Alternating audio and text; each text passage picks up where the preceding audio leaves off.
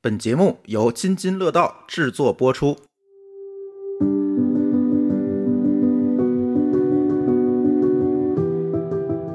各位听友，大家好！哎，这是一期津津有味儿。呃，这期我们不聊吃的了，是吧，丽丽？怎么不是聊吃的， 还是聊吃这？不吃饭馆老板吗？ 这是他肯定是喜欢吃才 才 干这说的我个。都害 怕了。来来来来，我们今天的新新嘉宾介绍一下自己吧。呃，大家好啊，我是这个密普的老板，我嗯们原来也是一互联网的从业人员。哎，怎么就互联网了？你你你啊怎么别往我这儿靠？啊，对对对对，这这 这个这个拜山头啊，来你这拜山头，对对。嗯然后我原来呢是做互联网的，后来呢是因为兴趣，嗯现在是做食品嗯，啊。也哎，那你这跨界很大呀。对呀、没办法呀，最终总要往兴趣上走，对吧？嗯毕竟人人都然后有九九六就变零零七了，是吧？，对 对对对，现在现在现在搞得很惨，对，那个那个，这也是因为人人都想开饭馆嘛，哎，对，为什么是吧人人都想开饭馆？丽丽为是不是有这么一思潮？我想开自己的店的时候的出发点就是不想让老板管我，不想让傻逼老板 管我，不想不想跟一些傻逼同事打交道。就哎是，你有没有发现，就很多人就是特别爱开的几种什么咖啡馆、对，花饭店馆、花店、客栈，对。对文书青店几大爱好书是店吧？对，书店。嗯对其实我觉着丽丽说的是有一定的道理的。嗯，有些人呢，其实一种逃避吧，或者是一种理想，每个人的选择可能不嗯理想主义，嗯对，每个人选择不一样。呃，但是我跟别人不一样，嗯我是因为基因，啊，哦，嗯，我是因为基因，因为我们家像这哪个基因队儿管这个？这个这个就找 别的科学家研究 了啊。对，因为我们家这个我妈妈那边是六代人是做鲁菜的，我基本哦上从小鲁菜是山东那个鲁是吧？不是山东那个 鲁，是卤水那个太卤会开玩笑了啊！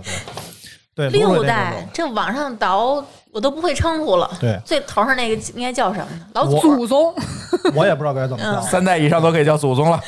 我一般还不敢说这个，为什么呢？啊一般但凡说什么几代几代，都有点骗子的嫌疑。但是我们家确实是这样，这是我特别羡慕的一个家庭出身。就是已经超过百年老店多少年啊？哎，就是我们家人都特别会做吃的。对，你看我从六代小肯定就超过百年老店了。对我从小就吃的都是各种各样的好吃的，哎也不一定各种各样哈，很可能就那是这么说，我也是有基因的，我也是在饭馆里摸爬滚滚打过来的。你要不你怎么又往上靠呢 哦，我天哪！对我们家的，如果有真的有优秀男士的话，你们可以考虑一下。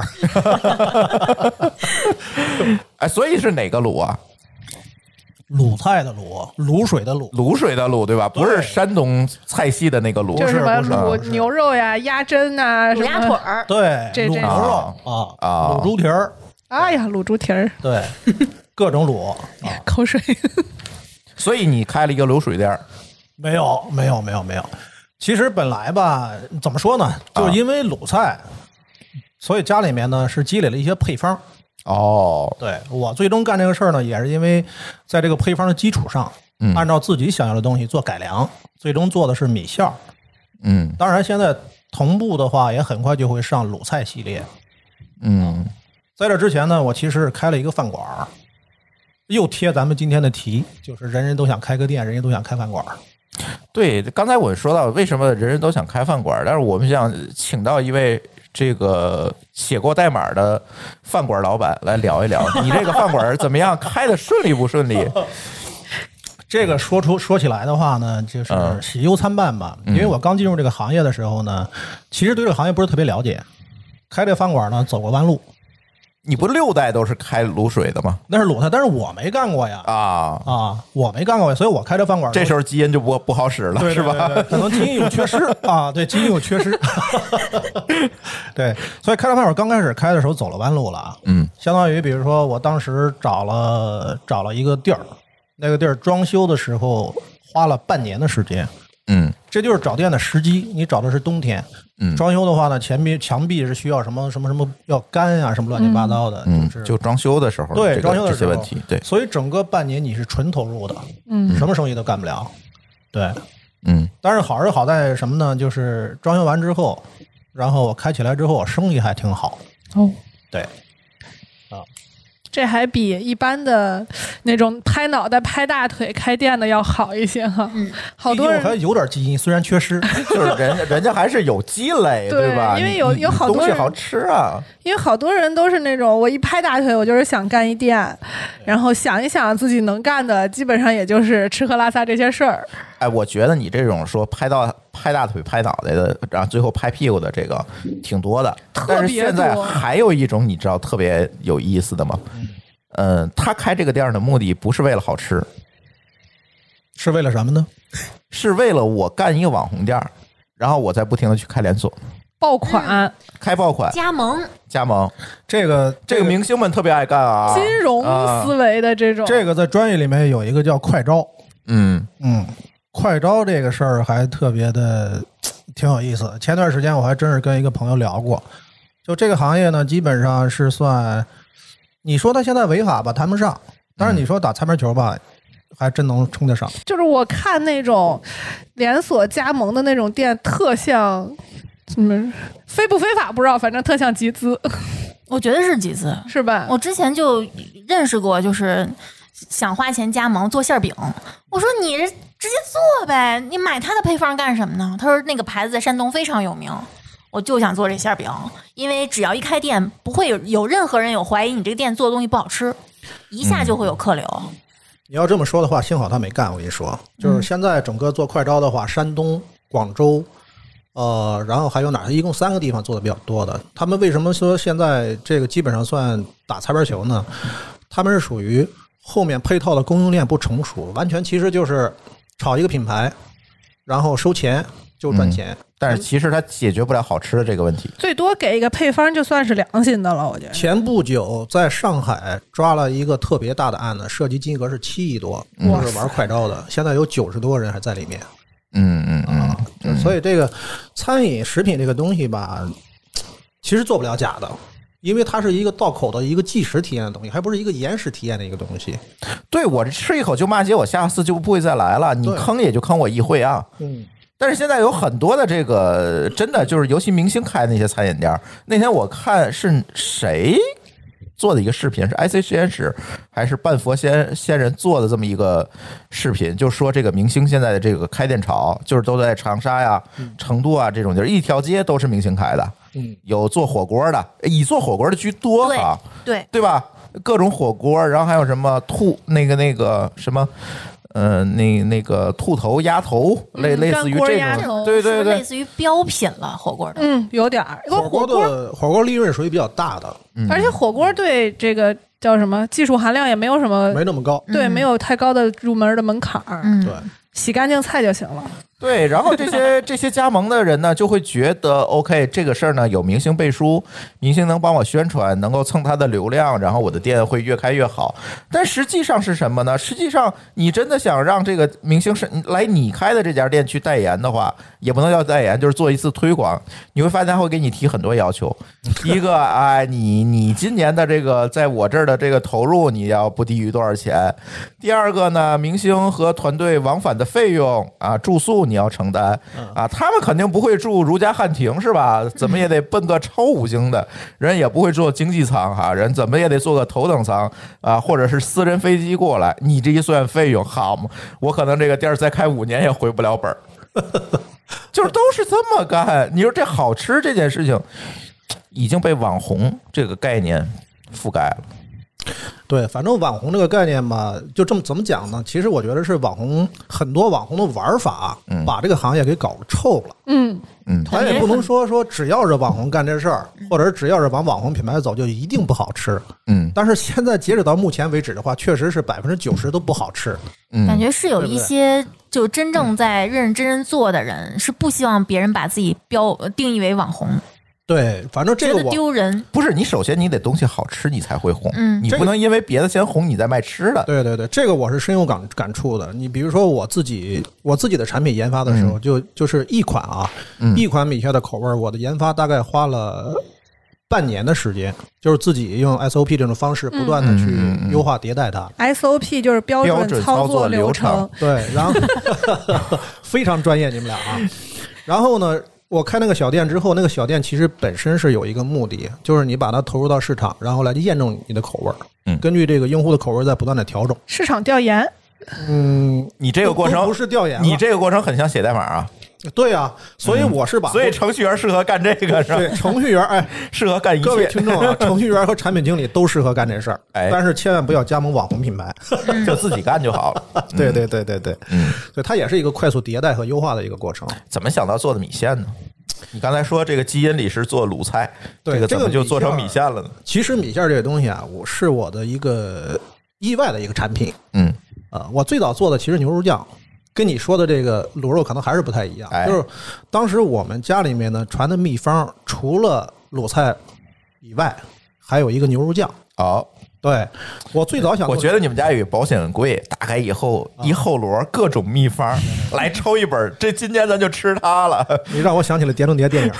对，对，所以当时本来是想做那个牛肉酱的，嗯啊，牛肉酱呢，做那段时间呢，我其实也是尝试在卤一些东西，嗯嗯嗯哎其实其实在同时在走，嗯所以有一次特别巧，我卤完菜剩的那个汤也不想扔。而在徐州呢，然后我姐姐呢，她是特别爱吃米线儿，说干脆用这个给我们做煮米线儿吃得了嗯，这不就是传说中的那什么啊，什么各种美食故事，事的起源吗？ 对呀、 对就差来个乾隆 了。各种各种阴差阳错， 月香，哎所以这事儿绝对不是编的啊，这是真事儿。嗯就是我姐姐说，哎，行吧，就煮了吧。当时煮完之后，米线儿真的特别好吃，哦，就，所以呢，正好那时候北京呢有，比如说俏凤凰、云之味，有几个连锁的这个米线店的这个品牌，当时做的还不错，但是我去吃过嗯，啊，味道也就一般般哈，味道也就一般般。所以从那时候才决定，哎，这条路可以试试。哦，对，啊，因为牛肉酱也遇到问题，牛肉酱遇到的问题是，就是前期如果采用这种代工的方式的话，投入会比较大。对对对，我作为一个程序员和产品经理，也不是那么有钱，是吧？啊，就不能不能做做太重的事儿嘛。对对对，我们所以这个啊这个听众们应该也是感同身受， 不是那么有钱。 不要哭穷 呀。嗯，而且我觉得是不是你在做这个，因为你你之前是程序员嘛，然后之后你在做这个食品啊等等这些事情，你会不会觉得顾客跟你以前所服务的产品经理和甲方不太一样？呃，我觉得比之前的产品经理和甲方要好伺候的多。好吃就行了，对对对，是这样啊，，他不会过来戳你的屏幕 也不会告我状。啊，对啊，嗯，对，这个各位听众千万不要误会啊！我不仅仅是做过程序员，我也做过产品经理啊。 啊，没有矛盾哈，对，啊没有矛盾啊，你们各自的苦我都能体会到。哎，哦，对，但是做做做食品这东西吧，好是好在就是，但凡你用心，你做好吃，嗯啊，并且呢，你去跟顾客很真诚的去吸纳别人的意见嗯啊，就是我你会发现，就是顾客非常非常的善良，也非常非常包容嗯嗯嗯，啊。我遇到过很多的很很多的这种这样的顾客，对我，我可以举一个例子，这个章鱼哥最早给我发那个米线，我就给他提了很多意见。第一，吃不饱，米线太少 你啊们，可以想象那个朱老板的这个身材啊，对，吃不饱。我觉得比我身材小的舒淇同学也吃不饱真。是互相不给面 子， 当场撕巴起来。然后第二个呢是感觉它那个牛杂那个，它因为它里面有一包牛杂的料嘛，然后感觉里面辣椒太多，牛杂太少。嗯，对，这是我给你提的两个意见。对对对，当时其实朱老板提这些意见特别好。呃，我这边呢，其实当时就立马就做改良了。当时那朱老板应该是有有感受的嗯啊，呃，也是无意的。米线呢，确实是当时偏少一点儿，然后牛杂呢，那个朱老板的意见直接导致我后面的牛杂的牛杂的加工工序，然后优化了，SOP 又变了。对，然后就变 了。当时为什么有时候有的包里面辣椒会多一些？它其实就是在包装的时候，他没哎，均就匀他没有办法，就是对对对，我干脆最后直接就把工序里面加一道环节，挑辣椒，啊把辣椒所全部去滤掉掉啊，嗯全部过滤掉。嗯啊嗯，对，找一个擅长吃重庆辣子鸡的人过来，练出来的这嗯是。其实这种预包装的，呃，如果大家吃到那种就是很精确的，每一瓶儿都有百分之多少的固体，百分之多少的配料，百分之多少的油，这种应该是人工分开包装的，啊嗯，哦就分开灌装的。我就是我灌油的时候就是灌油，嗯灌肉的时候就是灌肉，然后最后有一步是搅拌，嗯， 这样灌出来的哦它啊才能保证那个比例是对，它才对能的比例是肯定能保证没问题的。对对对对，所以它的皮儿上皮儿上一般都会写一个固形物含量大于百分之多少。嗯如果是你这么灌的话，肯定第二天就被查 了。对，博士还是博士是比较专业的，嗯，但是牛杂真的很特殊，牛杂这个里面，你你像心肝肚肺什么都有的话，嗯就这种对对对这种这种哦，一开始我给你提个一个意见，好像你们费太多，嗯，对，当时也是跟那个原料有关系，就啊你原料是混合的，一下采购过来的。但是我现在已经优化到了，就是分现在好多了，真的好多了。对，现在是分批采，分批采，新的新是新，这就不说了吧。我觉得具体的食材说出来，可能大家会觉得反而没食欲了，是吧？没哎有我们聊好过，我吧， 们第你一看期我这聊么爱的就是吃下水那个。的人。丽丽，你是怎么发现他们家这个牛杂的？啊，不，牛杂米线，你看我又说错了，牛杂米线。我从他们家还没有开始做米线的时候，就开始吃他们家的其他产品，嗯哦，就是现在非常流行的料理包，人家很多年前就开始涉啊做足了过，。做过，做过，哦，做过。那时候就非常契合津津有味儿的调性，人家叫小杂碎， 哎呀，哎呀呵，你是种子选手，看，对，嗯，准确的应该叫腹黑小杂碎，记得吗？腹黑，我还真不记得了，我就记得杂碎，叫腹黑小 杂碎。所以你津津有味第一期也是受这个灵感你可以这么认为影吧？响的，是 吧？呃，当时你买它料理包是什么感觉？我是我买这些料理包都是为因了，为我还真不知道他之前做的料理包。嗯，那个时候不不叫料理包，那时候叫半成品哎，嗯，啊。我拿这些东西都是用来。就真的就当半成品，不像有的人，你你比如说现在有些人吃料理包，就是我把它加热，我就直接吃了。嗯我是为了拿它当成一个我食物的搭配的调料嗯，哦， 然后我会加很多菜去烩。啊，你这相当于配菜，对，那时候我还胖， 我喜欢吃烩 菜，啊，我怎么觉得我的菜当时被侮辱了呢？怎么了？人家给你弄好啊的就要吃那个味道，其实他那时候吃的时候啊，正是我在研发产品的时候，就是我就是我原来说米线儿产生的那段时间，嗯，我其实在尝试不同的产品。哦，小杂碎当时是其中的一个产品的呃尝试，所以呢，当时就一个朋友圈里面大家内部分享啊，吃的是这种他遇到的才吃到的，哦，并没有说那时候没有公开的去售卖。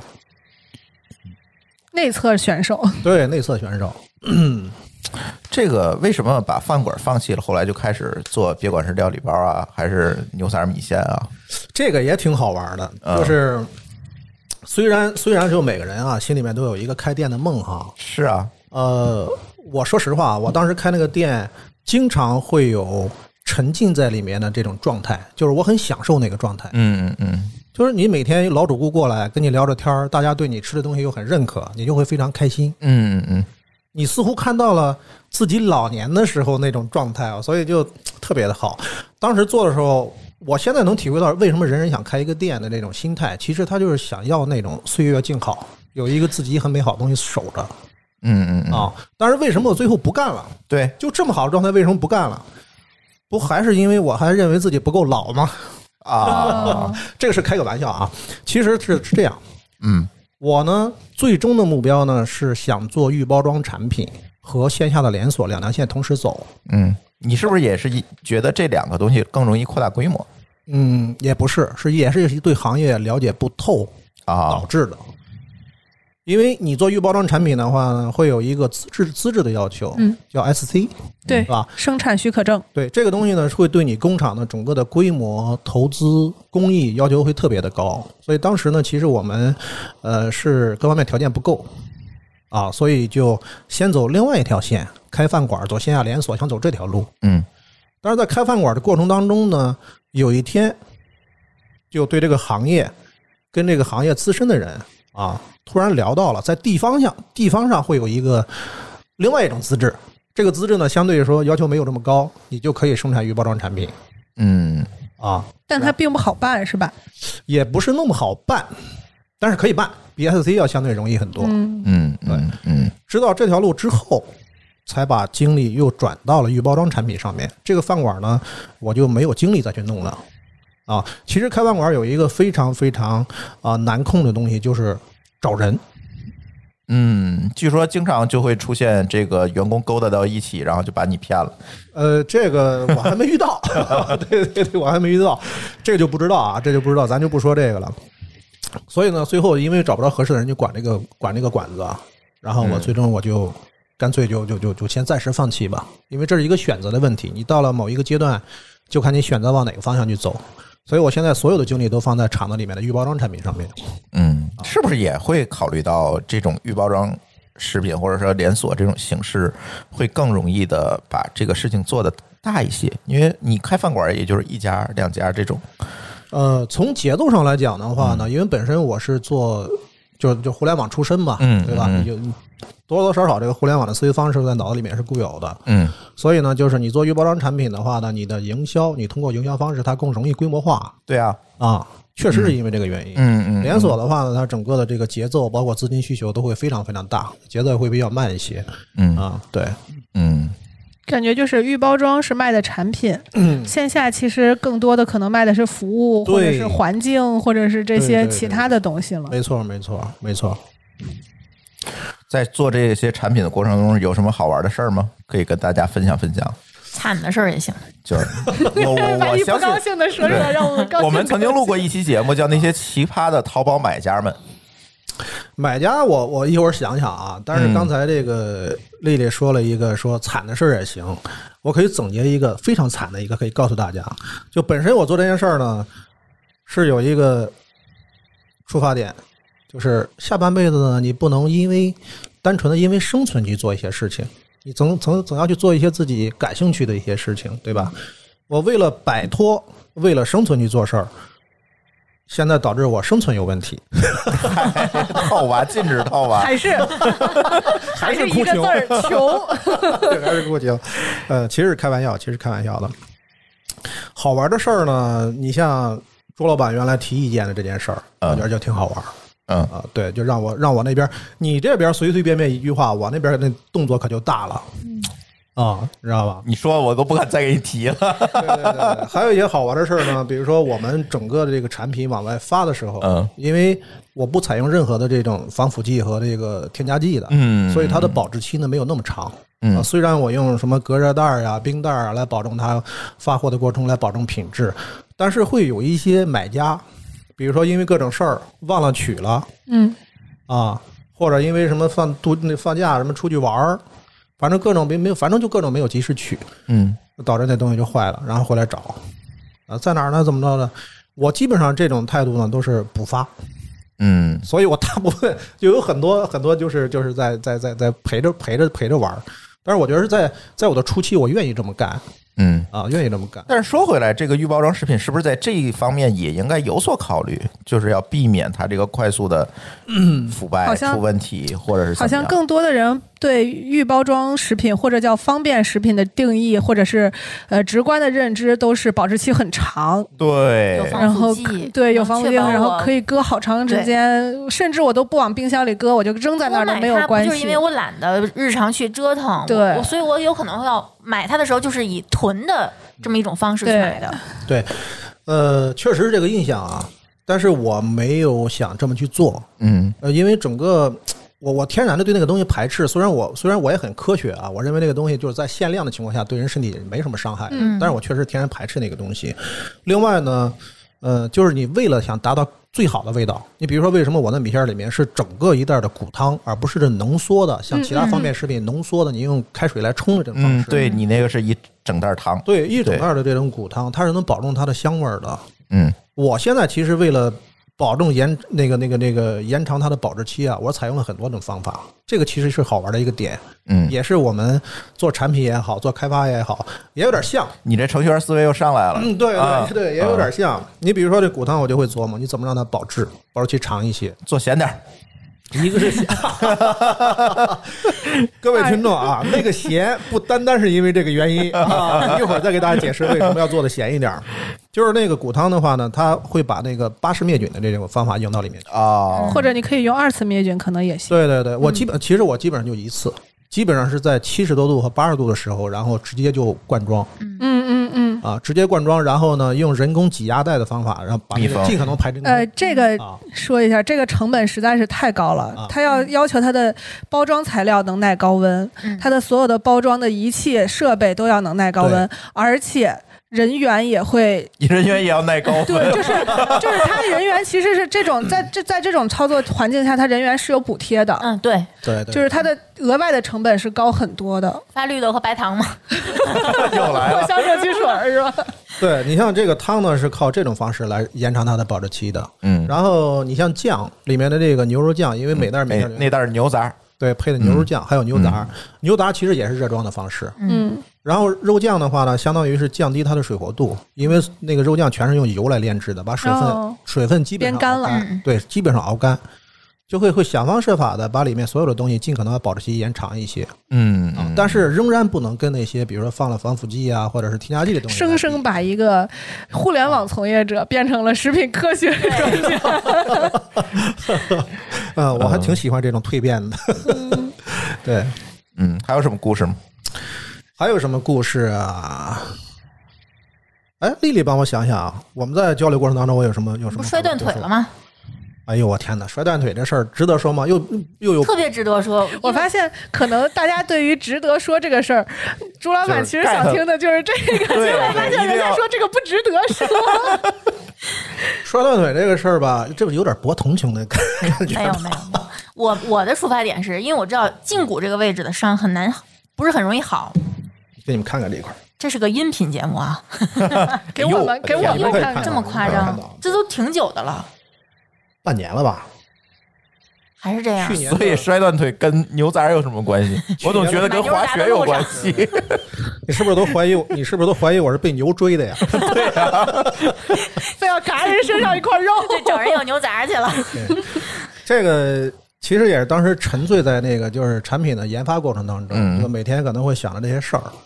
然后有一天呢，我从这个家里的那个后院出去，正好那个栅栏门呢底下，为了挡狗啊，放了一块水泥板儿。然后就把你挡了。对，因为我 我当时就一直在想别的事儿，然后就绊到上面去了，人整个就摔出去了，你知道吗？因为飞出去，我走路快，嗯，嚯，这一块儿整个就是那个水泥板滑的，哦，哦，刮的，对，刮的，嗯，从你看厂子八月份投产，十月份和十呃九月份和十月份这两个月，我是卧床休息，基本上算停产，所以正式生产期就算十一月份。听上去是工厂就你一个人的样 子。我现在目前为止在里面还算一个核心的一个角色，就所有的嗯加工得靠我的，哦而且放给别人我也不放心啊。啊，对，尤其这个阶 段，对对那对，你嗯就是你们这个事业的瓶颈啊。是瓶颈啊。嗯，所以现在我要，哎，各位听众有没有对食品比较感兴趣的，可以可以可以加入。 这成这招跑人这了。招人来 了。你们这算琴行吗？应该算吧，算吧，嗯，跟卖早点的比呢？比他们我觉得比那个辛苦。辛苦吧。他们那只需要早起赶时候，就是这么 说吧，为什么好多人都说我都听说我是学食品的，说哎你怎么可能不不好找工作呢？嗯，其实基本上所有的食品厂，就是食品生产企业，不管大小，它都是二十四小时生产它的。其实哦是个体力对对体力要求很高的。啊一个是为什么？我说一下为什么。一个就是因为它食品加工中最最经常涉及的都是加热的这个环节嘛。嗯那么如果你这个加热起来了温度，嗯然后再让它凉下去，其实损耗是很大的。嗯所以就最好是让它保持在一个温度一直恒定，那么就保证就是要保证你这个产品要一直生产，嗯那么人就要跟得上。然后咱们一般来说，小规模生产的时候，你机械化程度又不会太高，所以人就一定是正常，至少是两班儿倒吧，十二个小时一个班儿就。是传统认知中，就是说那一锅老汤一直咕嘟着没停过，哎对，就这这是意思一。个。然后再一个就是所有的食品，它它都是要求有线上在线检测的，嗯，就是你的检测也要跟得上生生产，你所有的嗯一边取出一样边捡对你所有的取样都要对应有跟跟的这个检测，就就是所有的那个 SC 证，包括刚刚章鱼哥说的那个，就是地方的这种认可的证，所有的食品行业的证都是要求你必须有自己的自检检能力的，那么就保证你的这个检测人员也得跟得上。然后这些人呢，一般来说，正常我们去找工作的时候了解到，都是正常的食品企业上班是上六休一的，嗯，然后还是要倒班儿的。那么就，这这个这个基本的行业情况就决定了你女生是不好找工作的。嗯，其实男生也不好找，没有人愿意上对六休一还倒班儿。对，这个感觉比这个是当医生可能这都有点折磨人这对活都儿，都生嗯都比较更比较辛苦，累就是食品嗯行业还是比较辛苦的。但是我呢，还是坚信那条，就是特别辛苦、特别难的事儿吧，你反而去坚持去做它，会可能更有效果吧，更有成就感。对这算不算更有成是坚持做男儿对的事儿？差不多吧。我觉得真的是差不多，跟我之前所有的经历比的话，现在应该是最辛苦的。嗯其实我现在招人，就像刚才博士说的，我现在招人的话，比如说包装工很容易招，嗯，但是加工的工人你就很难招。加工和检测可能要对，求那个高真的一是些你要守在那块儿。你比如说，我煮一锅汤的话，我定时要多长时间？啊，嗯什么时候放骨头？什么时候放肉？什么时候放料？就是那个是是离不开人的， 嗯，非常非常辛苦的嗯啊。反正现在我是深有感受，真的特别辛苦啊。我每天就是陷在那个事情里面。所以梦想开饭馆的同学，嗯现在可以清醒一下，是不是？我是觉得所有的就是刚才你说这句话特别好，就是琴行嗯其实都是蛮难的，嗯真的蛮难的。先原先我们指的琴行是什么？呃，叫什么？嗯，开饭馆的肯定算，嗯对吧？这个所有的服务业，这都对应该叫对琴行。所谓的琴行是在于你一天二十四小时，一周七天，你所有的时间都是在这里面的。嗯，你不要妄想还有你自己的时间，对，对，你可以有你自己时间，这个店一定会出问题。嗯嗯，对吧？这这种这种情况其实是蛮多的，但到了今天呢，可能我对琴行又有新的定义了。就像刚才章鱼哥说的，他这工厂算不算琴行？馋虫刚才说的这种二十四小时不停生产的这种食品加工类的工厂，它算不算琴行？我觉得那可能也算。肯定算，你一眼看不出它会出问题的，对，就即使工业化程度已经非常高了，还是算琴行。是，因为有很多位点是离不开人的。嗯，嗯，共现在即便 AI 了，其实都很很哎多呀是没有办法替代的。你说我章鱼哥是一程序员，他自己还不知道 AI 能干什么，不能干什么，那是肯定是 AI 干不了的对啊呀。 我其实选择干这个事儿里面，其中就有一个很重要的原因，就是觉得科技将来能颠覆很多东西。嗯，啊，但是呢，就有一些东西你确实颠覆不了。嗯你比对如说你总不能去替人吃东西嗯嗯，啊，所以我才选择这条路，觉得哎，它最少变化没有那么大。就像说餐饮、食品这个行业，是你什么时候进入都有机会的一个行业。嗯啊对，而且服务业这个东西，你是必须要在线下消费，而且你的感官上的感觉是没有办法用机器去测量的。对对对，嗯，对，所以说回来，你这个米线吧，你觉得你的米线好吃在哪儿？呃，刚才我们说了一开始是用卤水的这个料，哎，找到这个灵感，但现在实际上它不是卤水，啊，现在这个朱老板给我一个机会，让我吹吹牛逼哈，吹吹自己的产品。哎，我呢，先说一句话啊，计时收费啊，对，我说一句话 啊，就是我还真不想把自己的产品吹得这么好啊，嗯就因为就是，嗯、食物这个东西，食品这个东西啊，各有各的口味儿，嗯，但而是呢且每个人有每个人喜好，对对对，对我不能保证每个人喜欢，而且我做产品的话呢，也不追求让每个人都喜欢。跟我们做播客 一样，嗯，对我追求的是什么呢？就是爱吃的，爱的义无反顾；嗯，不爱吃的，你最好他妈不屑一顾。哎，你千万不要来下单，再给我个差评，因为我一点都不想去做那种平庸的产品，说所有人都觉得还行，这不是我想要的。嗯嗯所以说这个产品呢，它好吃，我觉得很好吃，包括现在目前买过的，真的是百分之百好评。嗯，这好个评跟好评好评，必须好评，嗯谢谢谢谢谢谢，呃商业互捧啊。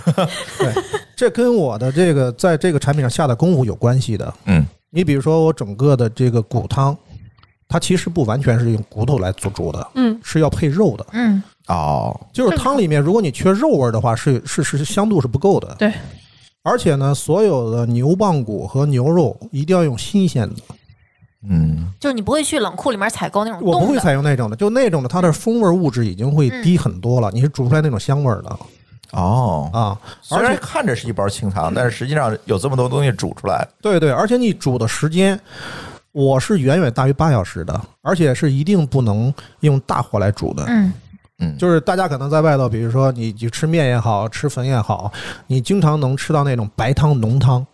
我我是不愿意煮那种汤的，为什么？它为什么发白？它其实是叫脂肪的乳化现象，它里面是分布了很多的脂类的东西，对人身体是不好的。嗯，对，所以呢，我是用小火慢煮，煮八小时，将近十二小时这种煮清汤。好家伙，这就光煤气得费多少？对，这这种汤它它的味道是极香的，能煮出来。啊然后在这个汤的基础上，我再用我的那个十几味天然的香料来调味儿，就那个也就是我的秘方料哈，来调味儿。这个呢，只是米线儿里面的一一包汤是这么这么产生的。嗯咱们再说酱，那里面配的牛肉酱的酱包，牛肉呢也全用全用的是那种新鲜的，就是黄牛肉的牛肉嗯打成粒儿，黄牛肉很贵的，对，打成粒儿，然后花生、芝麻上好的那个、那个、那个、那个菜籽油嗯，啊，用这个是从准备到炒出来一锅，绝对不低于六个小时。哦，对，这么听上来，这个良这个产品实在是太良心了。对，真是这样。这个这个，哎呀对， ，respect， 谢谢谢谢。你再说里面的那些那个浇头，牛杂也好，牛肉也好，你比如说卤牛肉。也全是新鲜的牛肉来嗯卤，卤也是用，就是卤牛肉也是有它自己的配方的，就是牛肉酱有它自己的配方，牛骨汤有它的自己的配方，卤牛肉有它自己的配方，牛杂有它自己的配你方。从你们家那棍儿里抽出好几张纸来， 对， 这棍儿里可能不止一张纸了，现在 我看，回去看看还有几张纸。 对，所以一包米线儿它是融合了几个秘方，而且我还得考虑，就是这几个秘方如果混在一起，它的味道搭不搭？嗯，并不是说你有秘方，你混到一起一定好吃，嗯，对，它不是这样。嗯对，所以它是那么做出来一包一包一包米线儿嗯。啊，那你自己肯定没少吃这米线。呃，就这么讲吧。我闺女每次回到到我工厂那边的时候，她肯定要吃这个，也爱吃，嗯，对，吃个没完没没完没了的。可以自己家里人愿意对去吃的，对对对，对这不吃出工伤了吗？所以我控制哎她。嗯，就 说以前选择饭馆的时候有一个铁打不变的标准，金标准，就是如果嗯看他老们板家自己吃不吃对，是吧如果他们家自己家人在里头吃，那这个饭馆绝对差不了。嗯对，没错儿。我现在我闺女吃的卤牛肉什么，都是我从工厂那边卤完之后，然后发给她，让她自己在家去。食品工业刚发展的时候都说自己家做什么不吃什么，嗯对，对，现在我基本上是自己家就吃自己家东西，不会在外面买东西吃。为什么会选择做一个米线呢，而不是面啊或者其他的东西呢？呃，这么讲吧，其实我原来开店的时候，嗯就是我现在这个配方，包括这种做法的，它整个的设计啊，我其实现在整个一套有一套这种产品解决方案。你要说能不能做面，其实是可以的，就是那个汤，它是可以同时支持做面、做粉、做馄饨，或者单纯做牛肉汤。嗯啊，放粉丝、放肉片儿什么，做成牛肉汤，这都是可以支持的。但是我的零售的预包装产品为什么做粉啊？嗯粉是相对容易保存的， 嗯，对哦对，面是不好保存的，嗯，哦，是因为这个原因。对对对。对包括包括包括，你看后续我们也不排除说推什么细粉、嗯，粗粉，比如酸辣粉那种细粉，或者是干粉是不是？对对对，也都可以的。因为现在是湿粉包装的嘛，对湿粉包半干装现在是半干，的它的这个保质期就比较短。嗯，对对，因为我看很多外面那种所谓的方便米线啊，等等，都是这种干的，特别嗯干的那对种。而且偏细吧，它那对偏偏细对，或者它对一烫就那什么了，嗯对，但是它就口感会有问题。对，就糟感觉就不如你那个口感对对，对所以口感是比较筋道一些。非常筋道啊感觉就是在外面店里吃到的对米线的那种感觉。对对对对嗯那个汤确实很百搭。你试过吗？我，你看，其实刚才说的就是不希望、不渴望这个产品适合所有人。就是虽然我口儿比较轻，嗯，但是我觉得拿这个汤，其实作为 DIY 的这个底的话，可以有很多的花样。丽丽说的很对，就你刚才是这个说了好多好玩的事儿啊，嗯其中就有真的是有买家自己去拿汤，比如说我弄一半汤嗯煮了煮了这个米线儿，另外一半汤呢，我去对稍微调一调，煮面条，我非常喜或者欢是单独卖汤。，啊 对，或者或者是去给他做一些带汤的菜，嗯嗯，真有这样干的。还有买家呢发来他那个特别漂亮的那个买家秀，嗯，啊，嗯真的是摆各种摆，拍的特别照片发给我们，就是这是非常好的，这这这种这种事儿还真挺多的。嗯，确实，因为我觉得你那个骨汤那那一包汤还是蛮有感觉的，嗯，就是反正比我如说单独你尝一口也是很香的。我是一个就是从小就不吃汤面什么之类的，不喝汤的嗯人，我那个能就吨吨吨喝掉。 哎，跟你们分享个秘密，就其实现在就 Meep 这个米线儿，嗯，就是有很多种吃法。干拌呃，真的就是那个，咱比如说就是肉酱米线儿啊，啊、拿牛肉米线儿来举例吧。你其实一碗米线，你可以吃出来好几种口味儿的。就是你首先啊，你第一步吃的时候，你不要放酱，你只用那个汤。他尝的是纯汤的那个米清饭的汤米香味线儿，，呃，对。哦嗯，牛肉清汤米你线，尝几口之后，然后你再放酱，再尝再尝尝加了酱之后的酱香味儿的米线儿，嗯哦，然后呢再放牛肉，它那个肉香在浓郁的时候又一种口味儿。哎，还有一个秘密是什么呢？比如说肉酱米线儿，你可以做自己在家做凉拌米线儿。嗯嗯，干拌对应该也挺好对，吃。做凉天热拌，了你就把那个汤当成一个凉汤，然后来浇它，接着切点儿黄瓜丝儿。嗯，哎，这个好像是个对吃有点法像尤其冷马上面夏天了，对，，那包酱呢，你可放可不放，你可以单独放一边，单吃它也可以。嗯就凉，面凉凉拌米线儿加肉酱，哎，这个可以自己再加点什么黄瓜丝儿啊之类的。我有时一候般会这么吃。嗯确实就是感觉你的那个每一个单独的，就比如说汤可以单独喝，对肉酱可以抹馒头，对对就是对你感觉就每一样拿出来都是一个单独的产品，嗯是不是像其他的产品一样，说我只能混在一起，嗯比如说泡面什么的，对是不会有人单独去吃那个酱。对，嗯对，所以就它本身就是单独的配方，可以单独成为一个产品来去来来去用的。但是听上去你这个 SOP 就很复杂，会不会成本就比别人要高？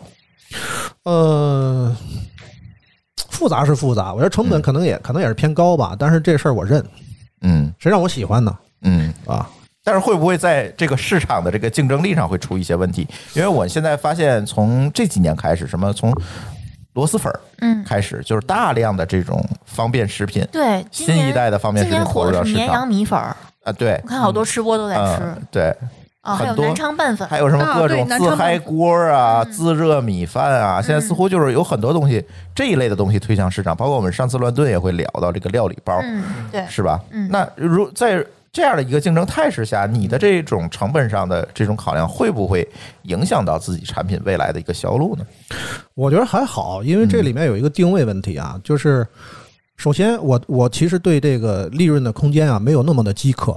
嗯，你比如说现在这个售价啊并没有那么贵，不贵，对，所以哇我才奇怪这事儿，对，对我我对利润空间就没有那么渴。嗯另外呢，其实我想卖的人群呢，也并不是说那些，呃，吃螺蛳粉儿的，对价格非常敏感。对对价格非常这 又打击一 片。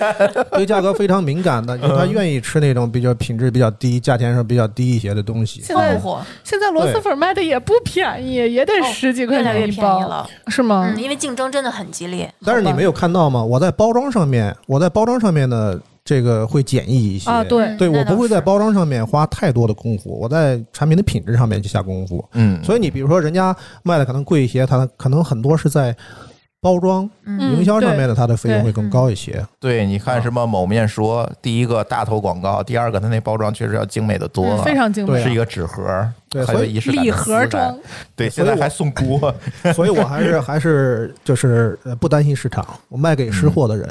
嗯啊卖给吃货的人啊嗯嗯嗯那现在卖怎么样呢？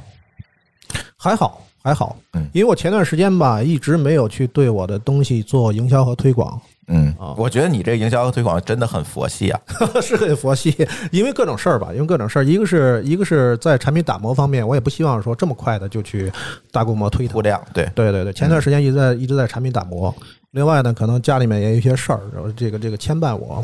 现在呢，就是那哦个就那个水泥板子牵绊 的，水晶板呢跟我关系很好的，还在挡狗是吧？ 替我挡狗。 对，所以现在其嗯嗯实到了时候了，现在就是产品品质基本上也都稳定，呃嗯啊、而且很好。确实很好，嗯，从复购率上来讲，从客户的口碑来讲，现在很多的这种买家其实就是买家带买家，嗯，对，是口碑传播带过来的、嗯嗯啊。所以我觉得现在也是到时候让大家更多的人去知道这个产品嗯啊，到时候了。跟你这个就是基地的选城市选择有关系吗？比如说，你要是在北京干这件事儿的话，是不是现在会比会比较难？成本高是吧？对啊嗯，有关系呀、我天哪，在北京的话，你想干实体的事儿，一个是政策上的、这个，现在应该这已经他在不北允京许算了落后产能，你知道吗？对，然 后这应该这不允许了，已经。嗯对你再加上这个北京的这个这个实体成本多高啊嗯，嗯啊，在地方是有这个好处的啊，嗯而且在地方，你看在徐州这个地方啊，徐州的米线儿跟其他地方是不一样的。嗯哦对，徐州的米线儿，它是我去我去考察过，我就那个米线儿的供应商，它就是真的就是米和玉米淀粉做出来的嗯啊、它的粗细呢是比像云南的米线儿或者是桂林的米线儿，就介于它们中间，它粗度介于中间，啊，相对比较筋道啊，哦，相对比较筋道，而且呢，徐州人也酷爱吃米线儿，所以我当时选的那个地方呢，也是为了就是。一个是原料比较好，另外一个呢也是在有当地米线消费文化，对对对，嗯，这徐州是个很神奇的地方，我我就知道徐州羊肉串儿，南北交汇的地儿，我其实做这个东西在徐州那边啊，嗯跟徐州你在店面里面看的米线还不太一样，包括我自己的店开的米线跟别的店都不太一样。我当时我那个店卖的米线的价钱比周围，包括是老字号的，比如说徐州的老迪北米线，嗯比他们价格要贵三分之一。那就那样，我生意还很火，就很多人是吃货的，嗯人家也愿意说多花点钱吃有品质的东西啊。嗯所以就是，但是呢，就是为什么跟它产品跟他们不一样，说有品质的不同，嗯是因为徐州特别好玩儿，徐州吃的还挺有特点的，嗯但是有一个总结，这个总结让你听起来有点不想吃，叫黑乎乎、油乎乎、嗯嗯，辣乎乎。 说徐州菜，但是感觉徐州应该是一个南北交汇的地儿啊。对对对，它是、啊它是几个省的交界，对啊，但是它吃饭特点确实这个特点。哦我做的跟他们还不太一样，因为我那个东西你看起来还比较很清清淡澈、啊清亮清清亮澈对清亮清亮的。是。嗯，那将来亮起来，你这个产能确实也是一个挺大的一个瓶颈。比如只能你自己盯着这种情况下，你你你怎么来扩大嗯这种生产？这个还好，因为现在呢，嗯我觉得还是初期吧。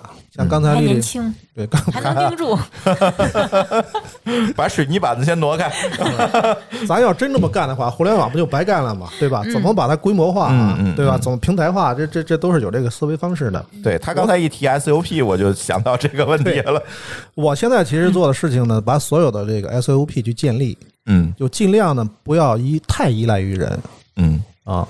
只是说现在初期呢，我要盯得很紧嗯啊，后面呢，我会逐渐的把自己去摆脱出来，嗯找更适合的人在里面，按照 S SOP 这种方式啊，然后把它保证质量的出来嗯啊。我肯定有更其他的更重要的事儿去做。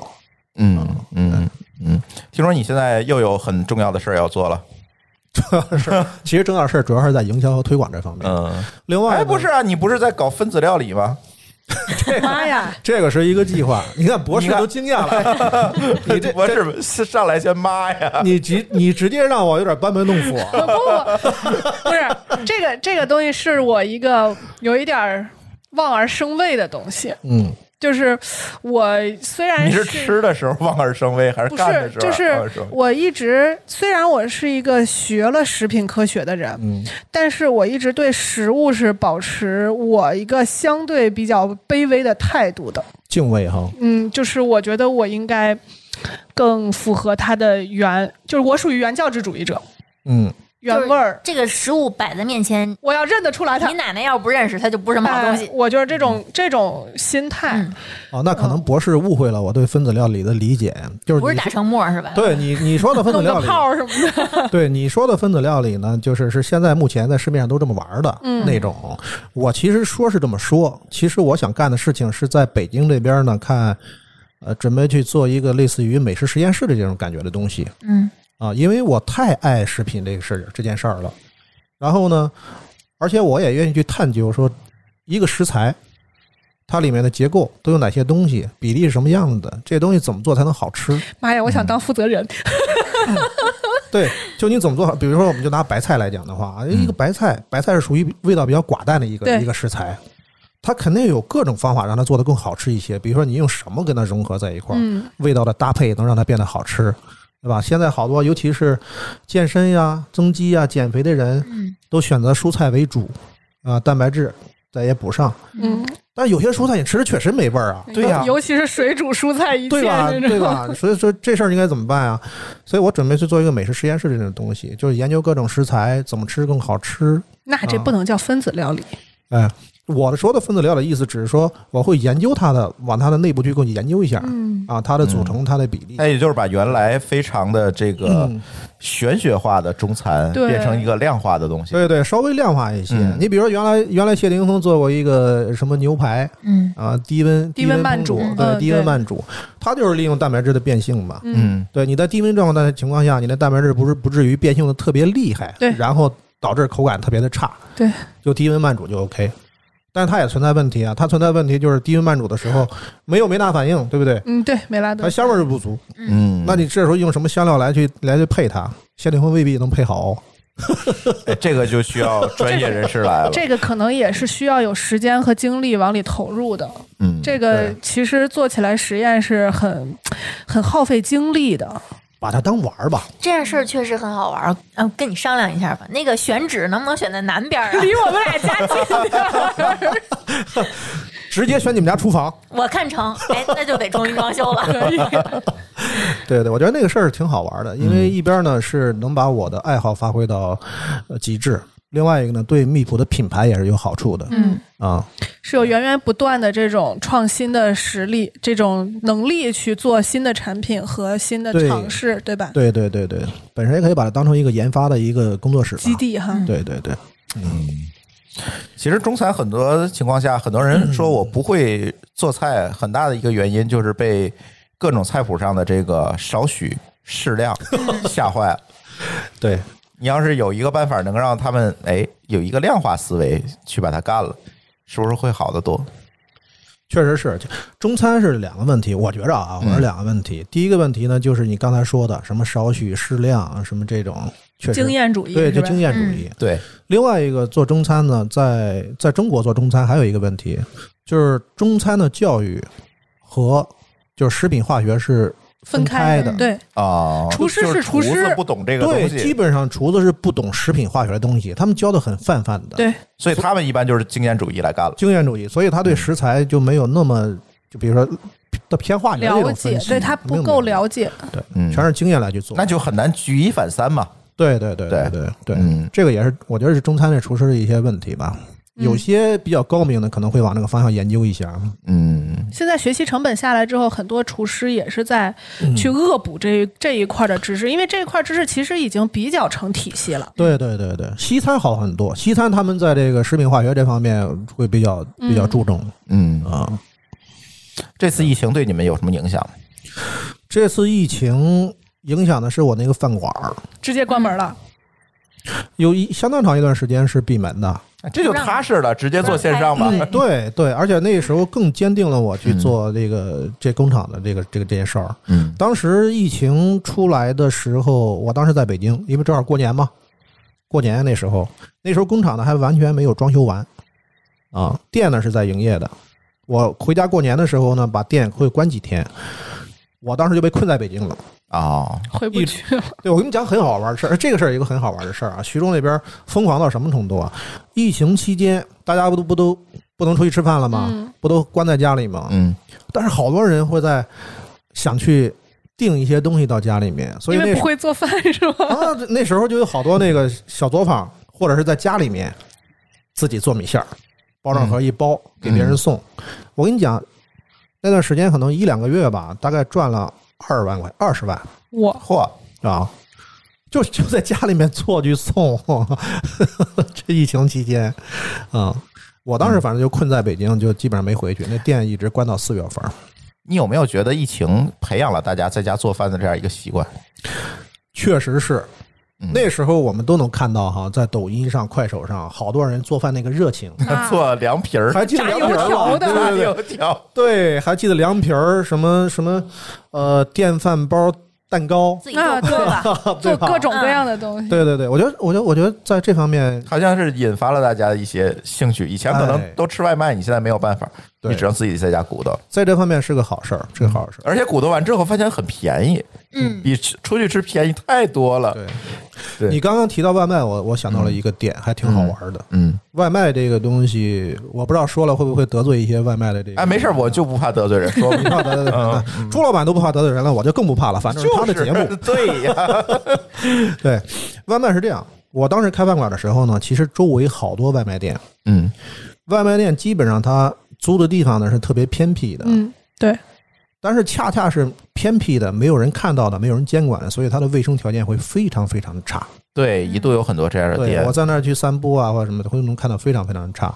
前不久上海一个买家，上海一个买家呢，呃，他也是通过朋友推荐过来买我的产品。嗯，啊，为什么推荐他呢？因为他跟我的我的朋友说，他想买比较健康的。啊，比较健康的食品，并且在家能方便的煮吃的，嗯，所以推荐过来了。嗯然后后来呢，卖家跟我聊天说，他有几个姐妹，她们好像吃什么减肥的东西还是什么东西啊？是是刷油的还是什么东西？嗯那几个姐妹都是经常点外卖、吃外卖餐的，就是她们刚开始去调理的时候，每天都是拉黑便，就是差不多两周还是一个月才才正常。这就吃外卖，经常吃外卖，然后有啥科学依据这吗？好好是啊，这是真事儿哦，什么呀？不知道，刷的什么呀？那我就不知道了。我觉得这个是不是有一点伪科学了？我不不想不想细说， 丽丽是专 业，不丽丽这专不业是我主场，你继你继续，啊嗯，对我只是我只是听到别人的反馈回来嗯，但是什么原因我不知道。嗯，但是外卖的卫生条件嗯，呃真的是得令人堪忧啊的。对，曾经我们节目里聊过外卖的这样一个业态，其实嗯怎么讲呢？我是觉得现在在几方的这个利益的这个权衡之下，慢慢的外卖就变成了一个能吃就行且很贵的东西了，嗯，不便宜， 确实确实不便宜。现在因为你中间插了一道嘛。原先呢是你老板和食客之间的关系，对现在变成了老板和外卖公司、外卖骑手和食客的关系，中间多了一道分钱的呀。这肯定的呀，它肯定是嗯呃，这个贵，我跟你说为什么贵啊？嗯比如说我原来也是在美团上过的那个饭馆儿，嗯，我在美团上售价同样的一碗，我一定是比店里面要贵的。肯定贵啊我。要么就是要么就是减量，要么就一定要贵。但是我当时不选择减量这一招嗯，啊，我肯定就要贵一些啊，没有办法。这是正常的，因为你要对多一个人跟你分钱的。对对对对嗯对啊，是，你怎么看这个食品添加剂这事儿？刚才你也提到，你这个东西里面，可能你做的东西里面可能不会添这种各种添加剂啊、防腐剂之类的东西。而现在呢，可能也有很多的这个我们的听友也觉得这种添加剂、防腐剂一谈就色变嘛，嗯，对吧？你怎么看这个东西？包括禅博士怎么看这 个？这东西我觉哎，得，我觉得你这名儿特别好，你发现？对我觉得我跟博士的观点应该差一差不多哈。嗯这这这这这一会儿博士再说哈，我先嗯说一下，好就是这东西我不是说绝对的排斥，嗯你其实从科学的角度来讲的话，它没有那么大的危害性，但是前提是你要控制量。 嗯就是国家为什么有明有明确的限制，说你多少量以内？嗯就食品的管理部门对食品厂在添加剂方面应用管理非常严格的嗯嗯，啊。只要你是正规厂家，对，嗯所以呢，就是你从这个角度来讲的话，它还是有点儿，最少没没好处嗯啊，最少没好处。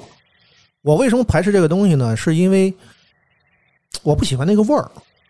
我曾经呢，在大街上经常经过一些面馆儿啊、粉馆儿啊，或者是川菜馆儿啊，一经过我就闻到一股异香，就呃嗯，就你你会你懂的人就知道那是什么味儿。对，我觉得可能大家都有这个共识哈。嗯你经常会经到不经经经过不同的馆子，但是味道那个香味儿有点相似，差不多。嗯，对，嗯对你要是对深吸一口气闻的话，有点想恶心的那种感觉。嗯，对浓度过高了。对对对，那个那个那可能就是分类的麦麦芽分类的那种添加剂。嗯嗯那个那个东西呢，我就是天然的排斥它。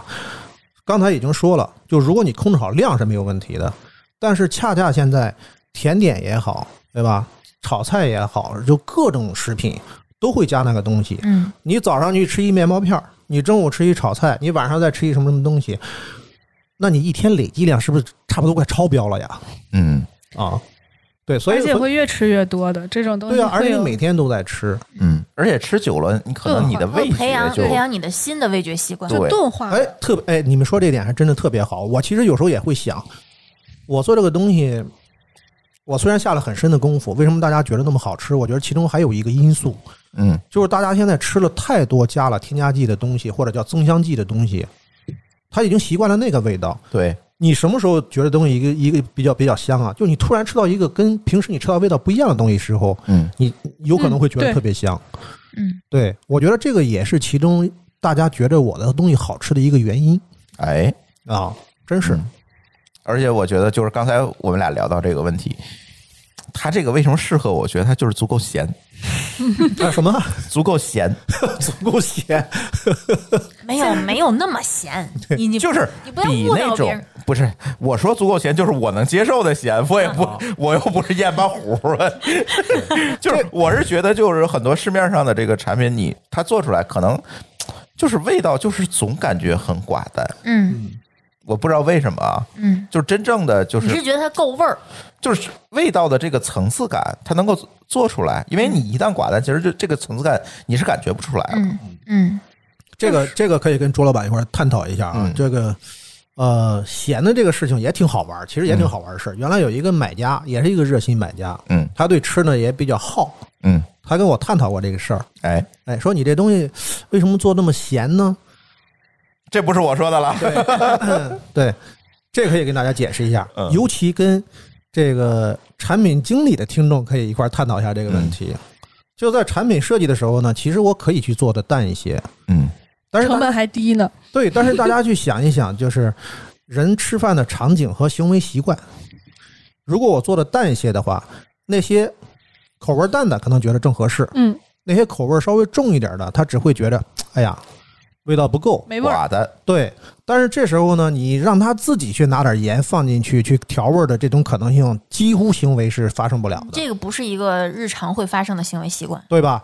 所以呢，我宁愿去做的咸一点儿。对于那些寡淡一些的，他可能会觉得咸了，哎，我加加水加水是没问题的，因为嗯本身你就要煮，对。嗯嗯对不对？